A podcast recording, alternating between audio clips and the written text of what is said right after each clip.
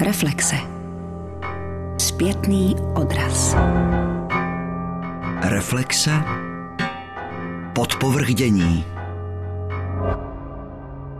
Nevěřím tomu, že médium je všechno, se dneska říká, ale myslím si, že důležitý je mít ten luxus věci si promyslet, prožít a potom to člověk může dělat různým médiem. Samozřejmě, že to médium je jakýsi filtr, co jako síto, kterým člověk ten svůj nápad eh, musí protlačit. Jiný je to síto digitální a jiný je to eh, síto klasický malb. Ta malba samozřejmě se dneska dá simulovat na těch tabletech. Eh, to medium opravdu mění pohled člověka na samotného sebe a má takový jako falešný pocit, že, že může úplně všechno. Jako kdyby se stal no. demiurgem všeho. Je to to magikum, že obrazem se člověk zmocňuje světa, věci a proto se třeba nemohl kdysi zobrazovat Bůh, aby se ho člověk nemohl zmocnit. A my tou technologií no. začáme ovládat. No, no svět, ale není to asi cesta. Vždycky je to jenom nějaký filtr chabe. V každém případě je to nějaký síto, kterým chabím se to člověk snaží procpat. Ty bytostní lidský síly jsou určující. No, no, no. To, co je v nás a smysly. Právě. Dotek smyslů. Ano. Haptický kontakt. Haptický, ano, haptický, ano.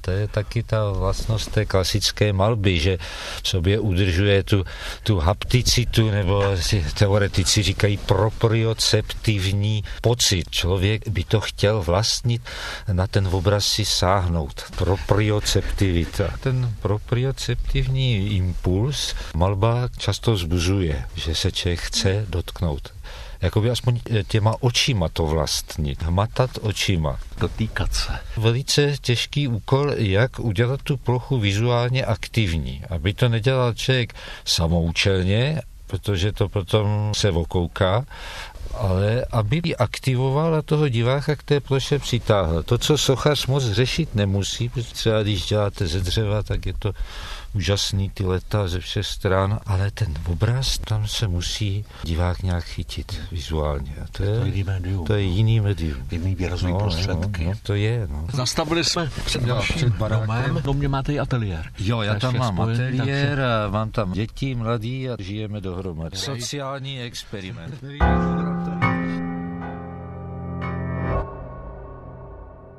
Katalogy tady jsou nějaký, to vám nechám. Tady ten, to je z roku 2000, tam jsou hodně i přírodní věci, ke kterým se teďka zase vracím.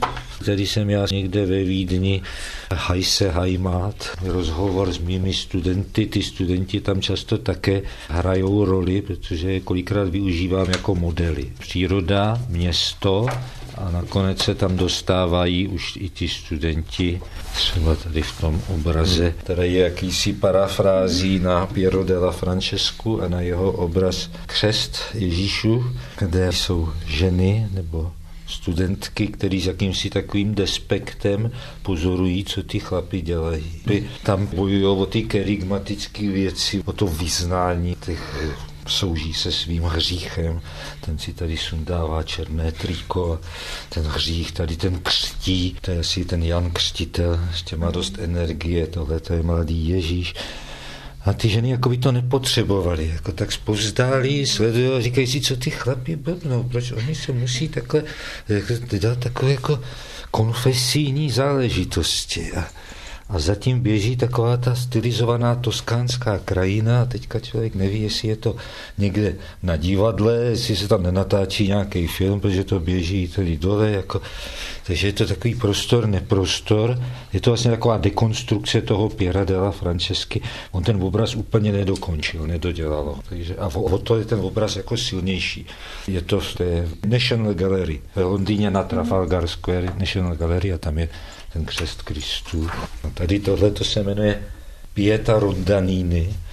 Je to obraz, kde je záměna rolí. Místo toho umučeného Krista, který se objevuje v té jedné z posledních Michelangelových soch, Pieta Rondanini, tak je ta mladá dívka. Byla to naše modelka a měla dost těžké začátky, až takový jako drogový a tak. A mně se to líbila na tohleto téma drží další dívka.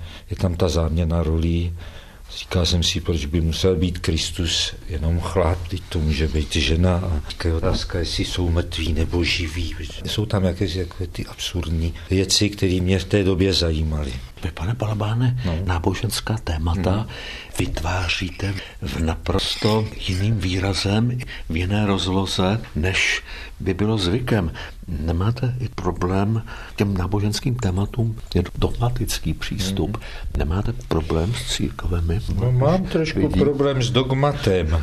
S dogmatem? S dogmatem, čili vlastně s věroukou, protože tím, že se něco dogmatizuje, ono to asi bylo nutné, že se museli vymyslet ty kréda, aby lidi věděli, v co věří, ale jakmile něco takhle jako přesně formulujete, tak to se petrifikuje a zbaví se to jakéhosi života, dynamiky. Mě to jako protestanta rozčilovalo celá ta imažerie středověka, barokní, protože jsem to viděl velmi kriticky.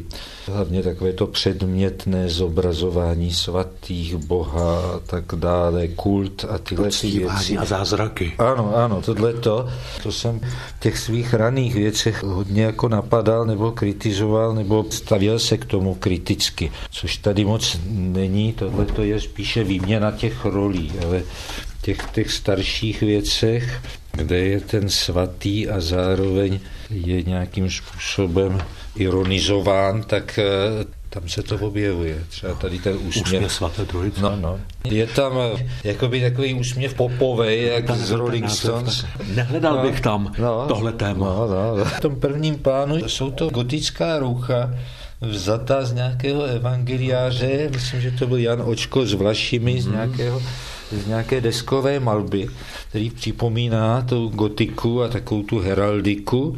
Ale ten tady, základ je autentický. Ten je vždycky autentický, že se z ničeho čerpá. A tady najednou jsou takové pop-artové ústa, ano. jako reklama na Rolling Stones, ale není to ano. Rolling Stones. Je to svatá trojice, která se tomu našemu snažení trošku jako usmívá je tam vlastně tam ta černá díra do toho prostoru, že člověk jako bych chtěl tím říct, že člověk, když projde možná nějakou tou temnotou nebo smrtí, takže potom třeba se tam někdo usměje, nebo se člověk sám nad tím usměje nebo je tam světlo. Nebo je tam světlo, nebo je tam pán Bůh s fotoaparátem a vyfotí si ho a řekne, dobře, fajn. Tomhle tom je to trošku heretický.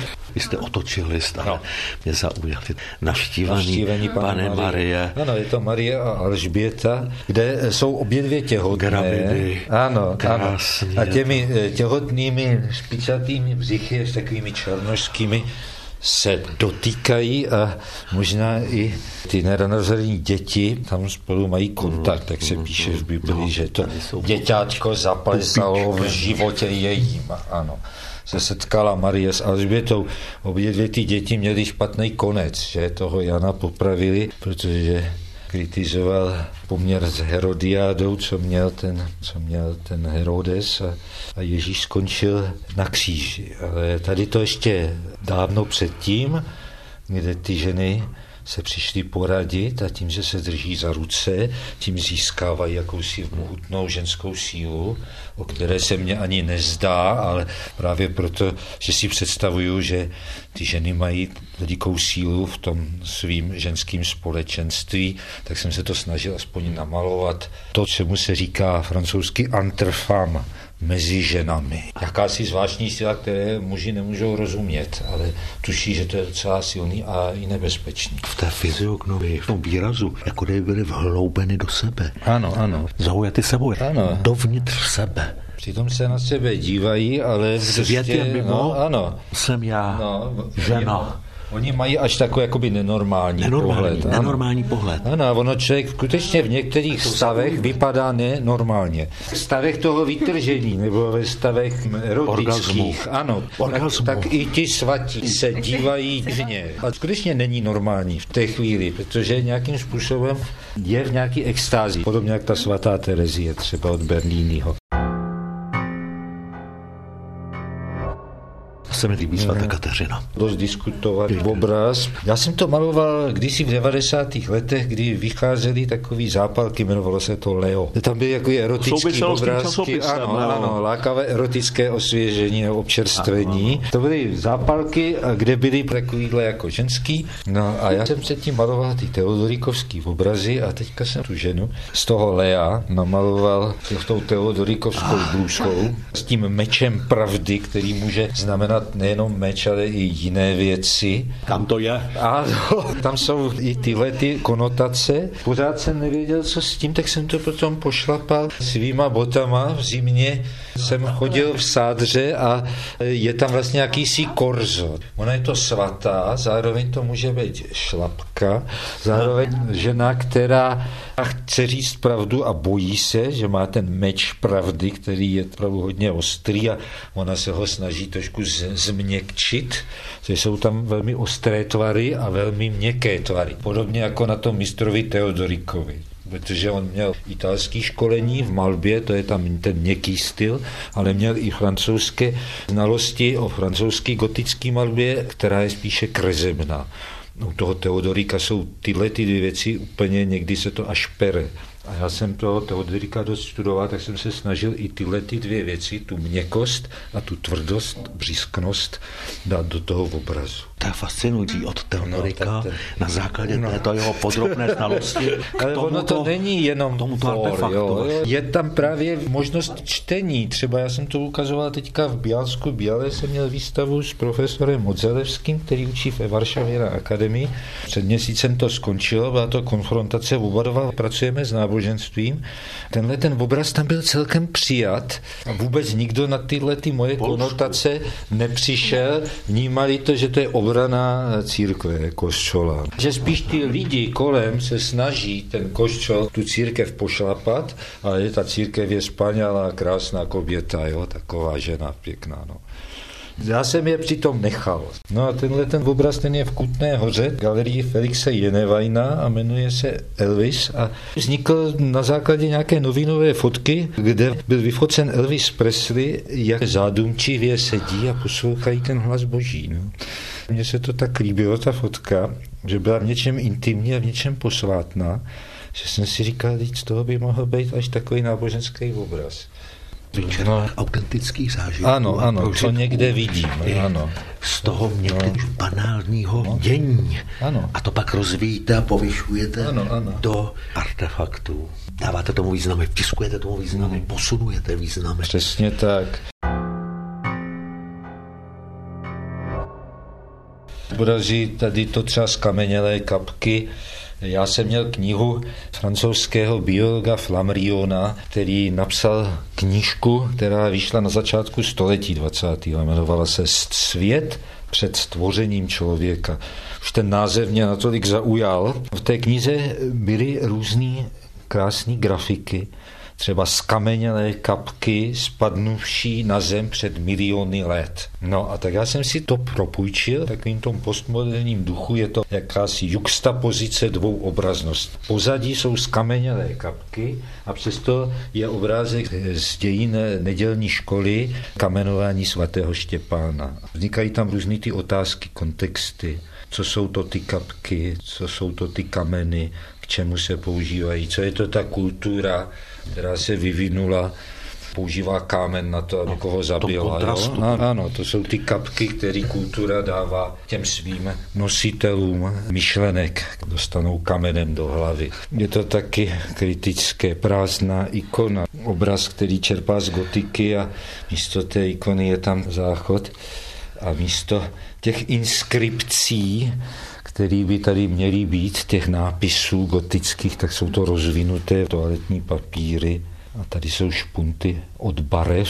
Ta věc je celkem monochromní, ale kde byla potřeba barvy, tak jsem tam dal jenom špunt od barev. Čili jedná se o takové vyprázdnění. Trošku to souvisí s teorií sociální vybledlosti, kterou v té době razil Jiří David. Já jsem dělal náboženskou vybledlost nebo náboženské vyprázdnění. A on dělal sociální vyprázdnění, maloval ty republiky a ty národní symboly a já zase jsem pracoval na poli náboženské obraznosti. Právě, že tam je východiskem ikona, byť je tu záchodní no. papíry, tak to není no. v žádném případě ordinérní, ale vede to k zamyšlení. Ano. No. To provokuje to. No, no, tak tohle to se... Svým no. způsobem. Člověka to zaujme a klade si no. otázky, no. Takže... ale nepohoršuje. Ne, ne, Naopak, ne. vnuká to ty otázky. Tohle to je taky dost provokativní obraz, jmenuje se Svatá rodina. Jsou tam děti, jeden z těch chlapců ukazuje desky zákona na, na páté přikázání ctí otce svého a matku svou. Rodiče se milují Aha. na nějakých oblacích. To dítě ukazuje, že by měl i děti ctít rodiče a samozřejmě i rodiče děti. By to mělo být opačný. A celý je to ty náboženský svatý obrázky pouťový,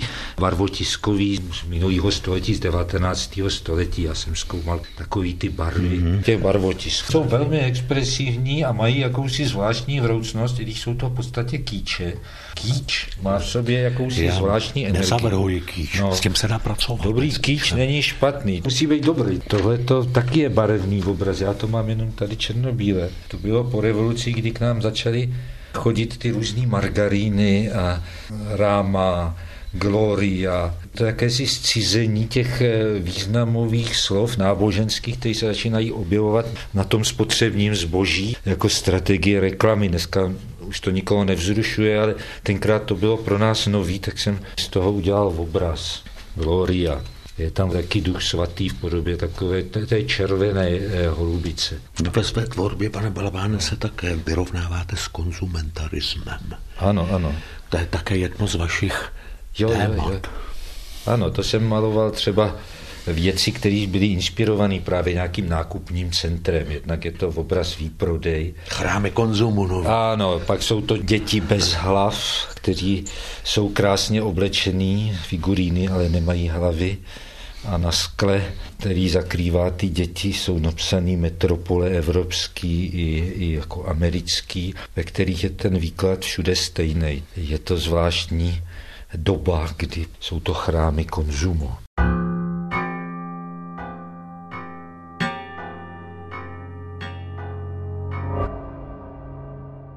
Obraz je celkem čitelný, je to do. To v takovém, takovým trošku gojovským mm. duchu, expresivním, monumentálním, světelným a taky to může někoho hodně pohoršit, že Kristus v rohlíku jako párek, ale, ale na druhou stranu je to taky kritika církve, co z toho Krista dělají, že čas opravdu jako ho dávají jako housku na krámě a takhle bych to viděl, nejenom jako, že to lahutka. Dneska už bych tyhle ty věci nemaloval, protože už jsem někde jinde. Už mě to nějak zdá vyčerpaný. To je tvorba no. 90. léta. Ano ale ty novější věci jsou trochu někde jinde. Dostávám se k jakému si novému přemýšlení o té náboženské poloze, už ne jako takové bůřičské, že bych bojoval proti, eh, proti předmětnosti a, a tento věcem ty jsou měl hostejný, ať si každý věří, když mu to pomáhá, co chce a jak chce, ale já hledám svoji vlastní cestu a to je mnohem těžší, než něco kritizovat nebo něčeho si udělat legraci. Já co třeba teďka dělám, takový obrazy psaný, tak ty jsou, ty jsou v podstatě vážný. Jsem když si dělal psaný obrazy. To jsou vlastně takové, jsou rozměrné, takové ale... schémata. Dělaný tmelem a přelévaný, ano. Reliefní. Reliefní, ano, ano, ano. Tohle to je poslední, to ještě nebylo nikde vystaveno, ještě nejsou ani hotový. Tady třeba je to problém několika obalů lidského těla. Je tam nějaká dívka, která pozoruje svoje vlastní tělo, jako je hlavou dolů. A teďka jsou tady ty vrstvy, to tělesné, sarx, řecky maso, nebo... Mohou se dotknout? Jo, jo, tělo. Pak je tady soma, což je spíše takové duševní tělo a pak je tady pneuma, což je duchovní tělo. Jo? A je to i odlišeno barvami, čili je to jakýsi pokus rekonstruovat to, o co se snažili různí gnostici, ale i apoštol Pavel, kdy píše o tom, že člověk se skládá z, ze soma, sarx a pneuma a dohromady to vytváří jakousi jednotu. A nebo tady to Tenhle ten obraz se jmenuje Teorie Cimcum.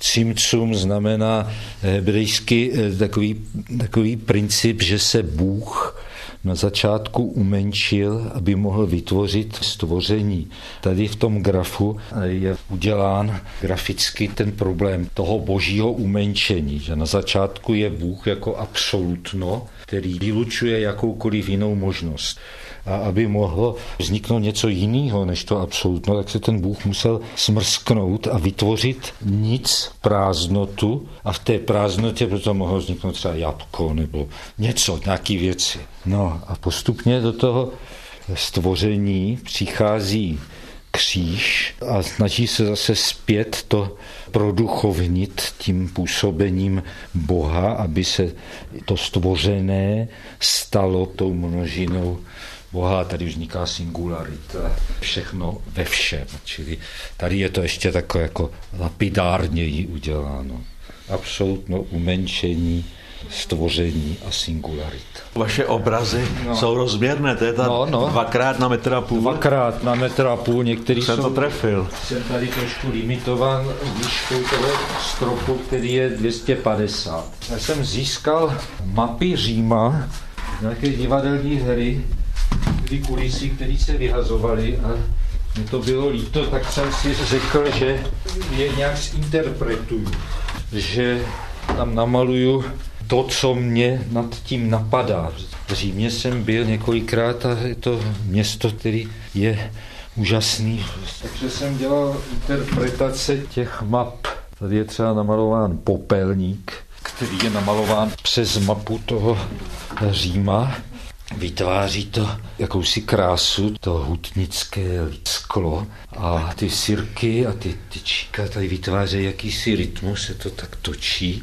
A zároveň to hovoří o té historii toho města, který byl několikrát spálený a zase žije. A možná někdy je potřeba to trochu spálit a pak znovu dostavit a jsou to takové jako hodiny časové. Típlí cigarety. No? Je tam i ta marnost. No? Je tam i ta marnost. skrze ten popelník je vyjádřen primordiální, svět. Eh, primordiální materie i finální, čili může to být začátek i konec, ten popel. Téma smrti a někde jste s Uren vysypával popel na obrazy, že byl součást artefaktů, ano, ano, ano. To které dělal, jsou tematizovány když, eh, smrtí. Když mě umřel otec a já jsem to otce dost silně oplakával. Byl to takový trochu můj osobní rituál, tyhle ty mhm. obrazy série, která se jmenovala Stardust. Jste se vyrovnával se smrtí otce? Se smrtí otce v tom roce 2004. Namaloval jsem jich, nebo respektive vytvořil, to nebyla malba, to byly obrazy sypané a lepené na černé plátno, přímo popel lidský, který jsem přilepoval podle různých šablon a dělal jsem z toho takové velmi jednoduché a pádné věci. A udělal jsem jich asi čtyři a potom, potom už jsem neměl sílu to dál dělat. Už jsem je nikdy dál nedělal, ale pomohlo mě to. Jednak jsem tenkrát chodil do nějaké herny, ne že bych hrál, ale chodil jsem tam na pivo a ta herna se jmenovala Stardust. A to se mně líbilo, vězný prach, tak, hmm. tak Stardust, ale pak jsem namaloval nebo vytvořil obraz z popela ve tvaru velikonočního vejce. To vejce mělo pro mě význam z rodu života a přitom byl udělán z popela, z té finální materie, přitom jako náznak dalšího přesahu. Pak byl obraz život, to byl dort s třema svíčkama. To jsem si pomohl takovým způsobem, že jsem napsal slovo život a teďka jsem projížděl v počítači různé fonty a některé ty fonty neuměly ten život napsat. A jeden napsal takový legrační slovo. Byly tam sami nuly a uprostřed byl jako piktogram stylizovaného dortu s třema svíčkama život. Tak já jsem tady z tohoto vyšel, ještě jsem udělal velký výřez z toho dortu, a jenom tam jsou ty svíčky a kousek dortu. A udělal jsem z toho skoro třímetrový obraz, který se jmenuje Život a je taky dělán z toho popel. Tyhle ty věci byly velmi silný, ale taky divácky dost jako strašlivý, protože si pamatuju, když jsem to vystavil Měl jsem výstavu v Králově galerii, tam v Domě umění v Brně dokud lidi nevěděli, z čeho ty obrazy jsou. Ta struktura byla velmi pěkná, přitahovalo je to a pak jim to někdo prozradil a hlavně starší lidé a seniori vyklidili tu místnost, tu královku, prostě tam bylo prázdno. Zafungovalo to, jak to zafungovat mělo. No.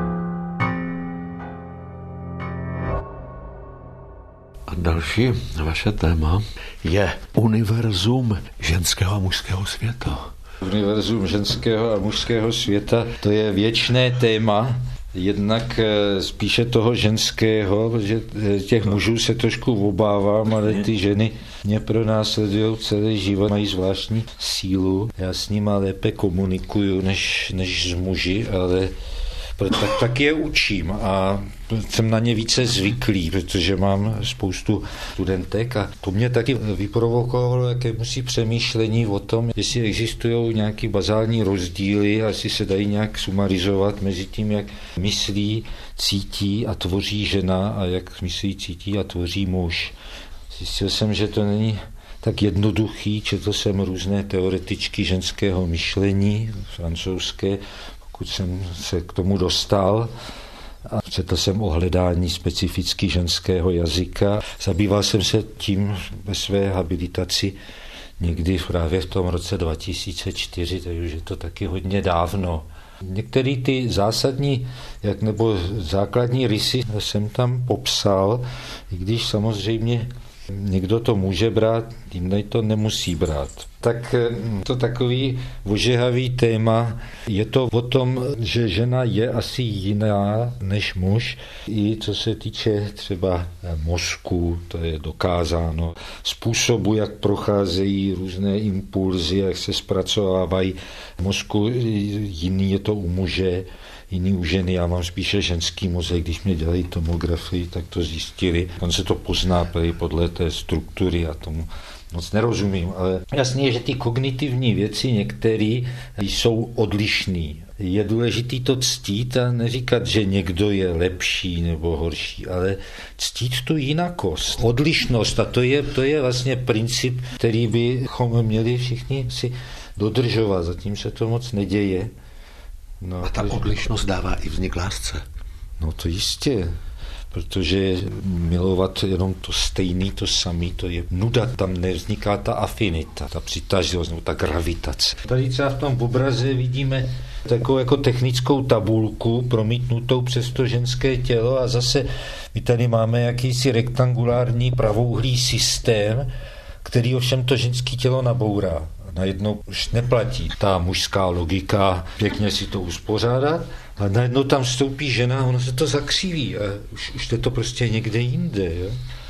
Ta žena tam stoupne nebo tady použije třeba v knihovně knihy na cvičení nebo tak a ne, že by tam čerpala moudrost z té, z té knih, no si tam prostě lehne a dělá si podložku, aby mohla třeba cvičit jogu nebo něco.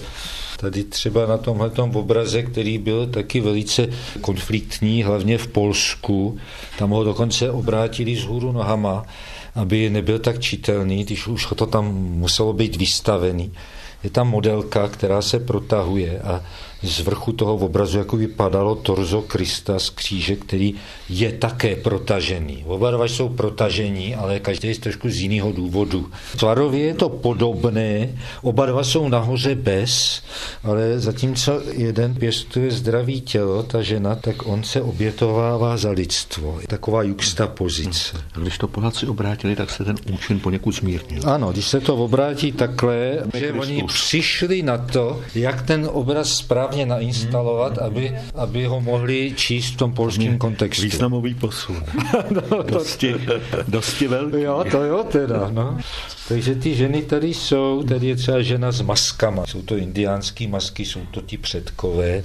Ta žena má blízko ke smrti, ale i k rození, nebo naopak má blízko k rození, ale tudíž i k umírání a proto se té ženy filozofové už ve starém Řecku báli a snažili se tu ženu zazdít, jako tu elektru, vytěsnit ji nebo zabít přímo a vražda třeba matky nebyla zdaleka takovým prohřeškem, jako vražda otce, čili ta matricída O tom právě píšou ty ženský teoretičky, že už je to v tom řeckém dramatu, že, že ti dramatici se báli síly ženy a potřebovali ji nějakým způsobem umenčit, protože se báli, že stáhne do toho hrobu. Nejenom do toho luna, ale i do toho hrobu, že má velkou moc, velkou sílu nad životem a smrtí. Žena jako síla životodárná, mm. ale i beroucí ke zmaru. Ano, přesně. Nebytí. Tady to je vyloženě lunární záležitost. Mm je tady nějaká slečna, jak pije kafe a přemýšlí o přistání na měsíc. Je tady nějaký si plán přistání na měsíci. Je tady země, je tady měsíc a je tady schéma, jak ti američtí astronauti landingovali tam. Tenhle ten je celkem srozumitelný, je to o těch eh, dnešních telefonistkách, chtějí být in a přitom hmm. chtějí být sami a přitom chtějí být s někým, ale přitom chtějí s ním být jenom virtuálně. Je to jako být mimo a být in zároveň. Je to takový, původně to vzniklo z nějakého londýnského kola eh, v noci a myslel jsem si, že tam nechám prostě ten kolotoč, ale pak jsem tam namaloval, to je to spíše skruš, které Pořád je ta, ta inspirace no, no, tou no. autentickou realitou. Jasný, pořád. To pořád, chytáte, pořád, to pak no. rozvíjíte. Tady třeba žena, která sedí na koberci a tam na tom koberci je namalovaná ta freska Sixtínské kaple stvoření eh, člověka nebo stvoření Adama.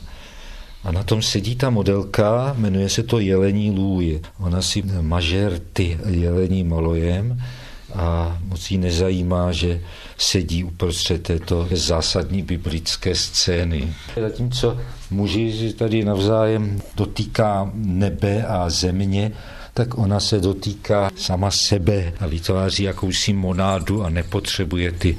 Samozřejmě potřebuje, a to přeháním. Žena je také člověk. Především člověk. Když muž žena, střešní pojem, ta střešní kategorie je člověk. Já to říkám ve škole často. Vy pracujete hodně s kontrastem, s paradoxy. Ano, ano. To je dosti významný váš výrazový prostředek nebo postup. Ano, jako bych nevěřil. I černý humor. Eh, no ano, a možná je to i trošku nedostatek té věci, protože jako takový koncízní umělec tohle to nedělá. Já prostě, mně se věci velice často rychle spochybňují a já musím tam dát i tu opačnou negativní alternativu. Stejně jako když člověk maluje něco krásného, tak aby ta krása vynikla, tak tam musí být něco vošklivého nebo strašidelného. Pořád tam vnímám i když nejsem přesvědčením dualista, snažím se o holistický přístup k věcem, ale v tom obraze je to vždycky, nebo dřív to tak bylo, nevím, jestli teďka už jsem dostávám trochu jinam, ale dřív to tak bylo, vždycky ty kontrasty tam byly. No.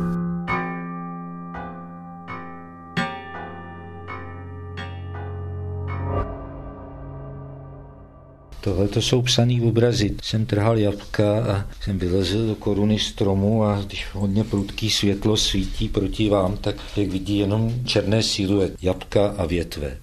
A byl to druh, který se jmenoval Matčino, tak jsem tam tu barvu dopsal. Matčino. Jablunky. Tohle to je zase jeden z těch psaných obrazů, jmenuje se Břízy a snažil jsem se nahradit barvy jenom tou kaligrafií, ten charakter čili žlutá, žlutá, žlutá. Taky to zase vychází z takového příběhu, že za mnou přišla jedna studentka a skoro brečela a jsem říkal, co je a říkal, venku je tak krásně. A jsem říkal, no tak to se přece nebrečí, když je venku krásně. A ona říkala, ale já to nemůžu všechno stihnout namalovat, to, Zrovna bylo takový krásný podzim, všude zlatý, žlutý listí. Ono to smizí a já to nenamaluju a proto jsem z toho smutná.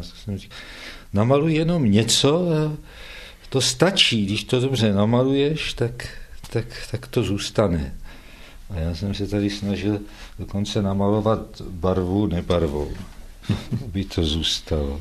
Vy jste profesorem na fakultě... Fakulta umění. Fakulta umění. Fakulta umění Ostravské univerzity. Zmiňme se o rozloze této vaší bytnosti profesora na Vysoké umělecké škole, pedagoga. No já jsem nikdy učit nechtěl, ale po asi sedmi letech nebo osmi, co jsem byl na volné noze od akademie, s příchodem klauzových balíčků a s tím, jak spadla Česká republika na tom evropském kolbišti, tak my jsme byli chudí jako kostelní myši a Eduard Ovčáček, který už zakládal katedru výtvarné tvorby na Pedagogické fakultě Ostravské univerzity, mě oslovil, že bych tam nechtěl založit ateliér malby. To bylo v roce 93. A tak jsem tam nakonec šel a snažil jsem se naučit se učit. A bylo to docela složité, protože něco jiného je, když člověk si maluje a něco jiného je, když to musí prostě předat dál a vysvětlit. A připadalo mě to hodně těžké, ale pak jsem si to nějakým způsobem zamiloval. Říkám, že ta škola je trošku něco jako ďáblova lopata. Že něčem je z toho člověk unavený. Říká si, že by měl víc času na vlastní tvorbu, ale v něčem je to opravdu ďábelsky přitažlivé. Tak i za ten mizerný plat tam člověk chodí a nějak to člověku přirostlo k srdci samozřejmě těch absolventů. No, jsem to počítal přes 120 za těch 25 roků. Nikdy jsem si nemyslel, že tam tak dlouho vydržím. Mockrát jsem říkal, že s tím seknu, ale většinou mě ty studenti přesvědčí, že to stojí za to. Samozřejmě to mělo různé periody, takovou tu expresivní malbu 80. 90. let, kterou jsem jim předával. Potom tam byla taková fáze klubová, kdy se tady v Ostravě otvíraly různé kluby a začali ti studenti a studentky žít těmi kluby a přinášeli to do školy a místo těch závažných témat to byl takový jako lehký softík a, a okouzlení vším, vším lákavým, vším možným. A teďka posledních asi deset let je ta počítačová fáze, s kterou se musím nějakým způsobem vyrovnat a snažím se těm lidem otevřít oči v tom, čem můžu. A samozřejmě jim nebráním v té tvorbě počítačové, ale snažím se, aby našli čas na takovéto pozorování, koncentrování na realitu, na, na model, na krajinu, na město, pak ať si to udělají jakýmkoliv výtvarným médiem, ale ať to neuspěchávají, ať, ať věci taky silně prožijou a ať je mají jaksi pod kůží, pak můžou dělat cokoliv. Je to spíš taková laboratoř než učení ex katedra. Kdo chce, tak si vezme kdo nechce, tak si nevezme, i když mu to dávám. Je to marné. Už jsem trošku vystřílil z toho, že by všichni mohli nebo měli mě rozumět nebo si něco vzít. Řada lidí, kteří tam jsou, možná jenom proto, že chtějí mít nějaký papír nebo diplom, ale vždycky je tam pár lidí, kteří mají zájem.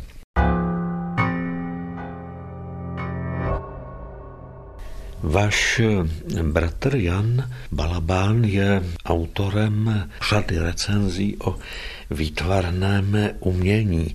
Ty recenze se týkají regionu, týkají se vás, týkají se umělců. Můj bratr se hodně pohyboval mezi ostravskými výtvarníky 80. a potom začátkem 90. let. Ten bratrův přístup byl v podstatě literární. On nikdy se nestavil do role výtvarného teoretika, spíše se snažil uchopit toho člověka, toho umělce tak, jak ho znal a najít nějaký širší kontext toho díla, ale i toho jeho života, toho umělce. Případně ty jeho výtvarné úvody nebo glosy byly spíše takovou literární paralelou k tomu, co třeba bylo na těch obrazech, ale nebyly to přímo jakési vysvětlování nebo teoretické vývody, jako známe třeba z úst teoretiků výtvarných. On velice silně akcentoval příběh, protože literatura je položena, aspoň teda ty jeho povídky vždycky mají nějaký silný téma.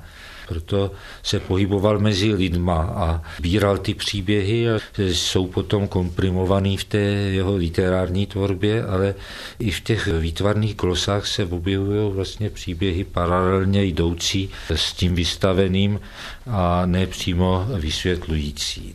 No, brácha měl rád takový expresivní polohy, nevím, jestli příliš rozuměl polohám minimalistickým nebo abstraktním, vždycky se přikláněl spíš k té figuraci a takové expresi. protože i ten jeho jazyk je dost expresivní, když někdy má jakýsi takový poetický, jindy zase kazatelský charakter, tak všechno to je pro něho typické a snoubí se to tam.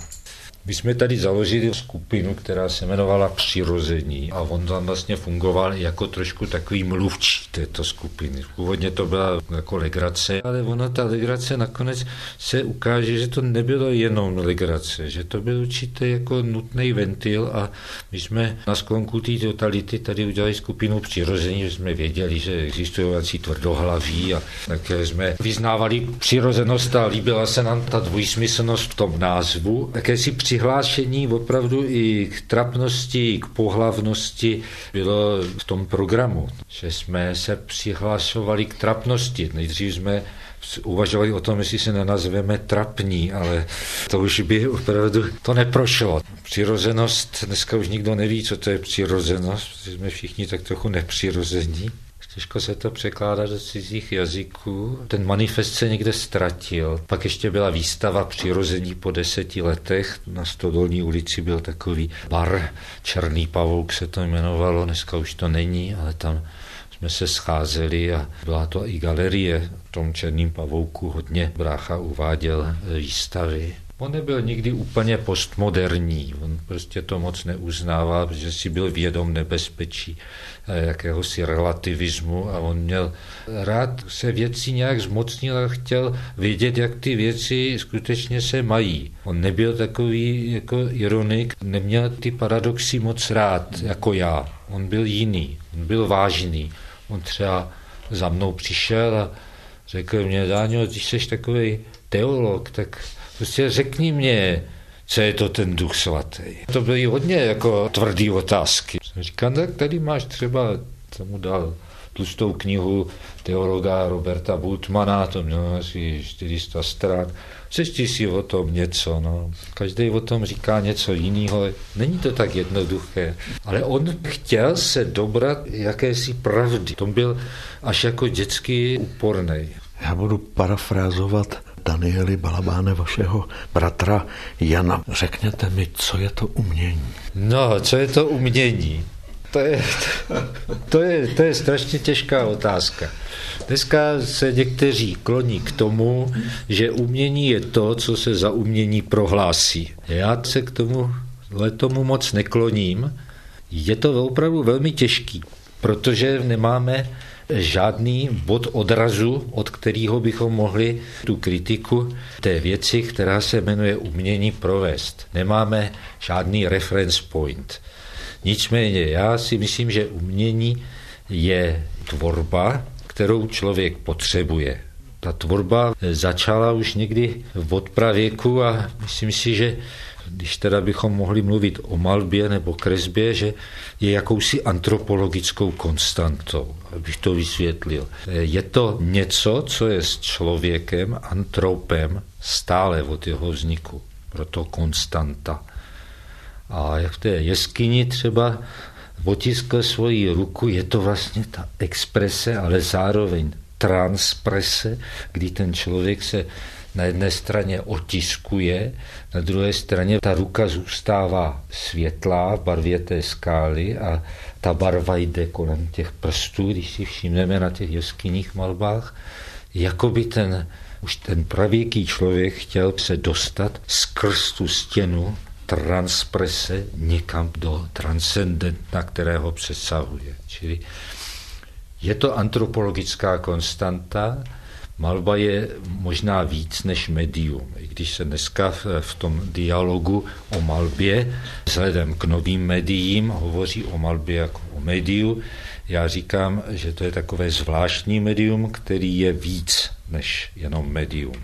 Že to je právě ta antropologická konstanta a, a proto nemůže tak snadno odumřít, jak by někteří současní teoretici chtěli, aby už ta malba konečně už se jí vystrojil ten funus a už, už tady neotravovala a ona tady pořád je a, a přicházejí lidi, kteří chtějí malovat, chtějí kreslit. Proč to tak je? No to je jako kdyby někdo zakázal zpívat nebo mluvit. To jsou ty konstanty, které s námi jsou a takhle já vnímám třeba malbu.